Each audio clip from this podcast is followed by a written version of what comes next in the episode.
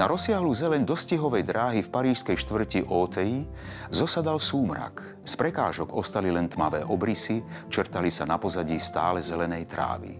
Kým Paras obdivovala tento výhľad, oprela sa od dvierka svojho boxu ako už veľakrát, no tento raz sa prihodilo niečo, čo sa ešte nikdy nestalo. Dvierka sa otvorili. Videla, že všetky boxy sú tmavé a prázdne. Jedinou jasnou farbou široko ďaleko bola žiarivá zeleň dostihovej dráhy.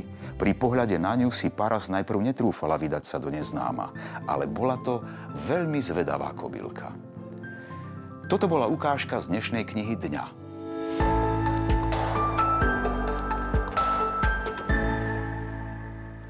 Niekedy mám také dni, kedy túžim opustiť realitu a zabudnúť na tento svet.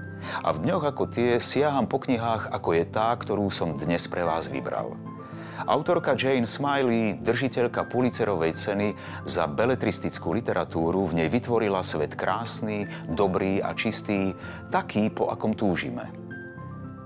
Tuláci v Paríži je príbeh, ktorý je určený pre deti a aj pre dospelých. Čo ja na ňom oceňujem najviac, je čistý motív priateľstva, pravej lásky a túžby po slobode. Ale najmä veľká zvedavosť nezvyčajnej zvieracej partičky. Hlavnou hrdinkou je kobila Paras, ktorá ujde zo svojho boxu do veľkomesta do Paríža. V ňom sa zoznámi s obsom Fridou, ktorá sa ničoho nebojí.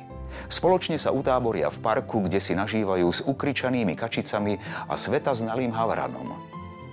No ale ako je možné, že si nikto z Parížanov nevšimne obrovského konia na úteku? To sa už dočítajte sami.